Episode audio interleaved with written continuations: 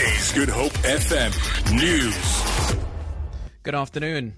No flights are currently landing or taking off at the George Airport due to extreme winds. George Airport manager Brenda Vorster says a flight which was supposed to land in George was diverted to Cape Town Airport this morning due to windy conditions. She says passengers on another flight that managed to land had to wait for around an hour before disembarking for their safety and to prevent the wind from damaging landing equipments at the airport.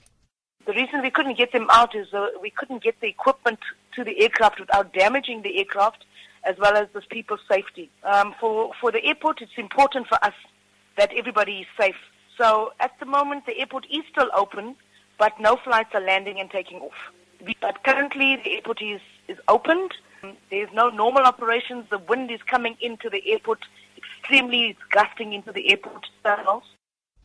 Meanwhile, firefighter efforts are being focused on the area between Knysna and Sedgefield, where fires are out of control due to strong winds. At least three more properties have been lost here since early this morning. About a thousand firefighters and volunteers are currently on the ground with aerial support water bombing hotspots. Tanya Krause reports. During a media briefing, Knysna Fire Chief Clinton Manuel said that fires between Knysna and Plettenberg Bay are under control. He says there are still ground crews monitoring flare-ups, but most crews have been sent towards the Buffalo Bay and Groenvlei area. The N2 has been opened with traffic officers escorting motorists due to poor visibility. Thousands of evacuees are still being accommodated at various community halls, schools and churches and will only be able to return home once all the fires have been extinguished. Tanya Krause, SABC News, Knysna. Meanwhile, residents of White Location outside Knysna are being prepared for evacuation as a precautionary measure.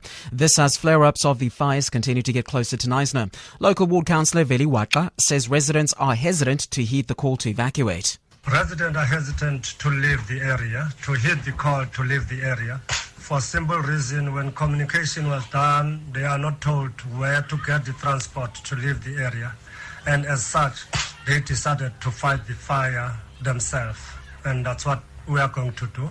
We're trying to organize every manpower that we have so that we deal with the fire wherever it exists.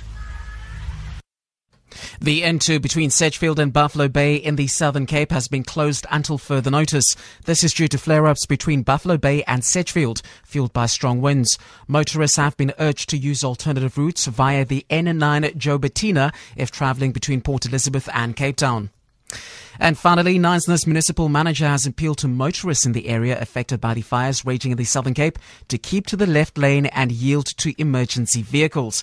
And then just a quick traffic update. It looks like there's an accident on the N1 R300 exit, and that's heading towards Paarl, and that involves two vehicles, one in the left lane and one on the right lane. So please do travel with caution and expect delays. For Good FM News, I am Eugene Pateni.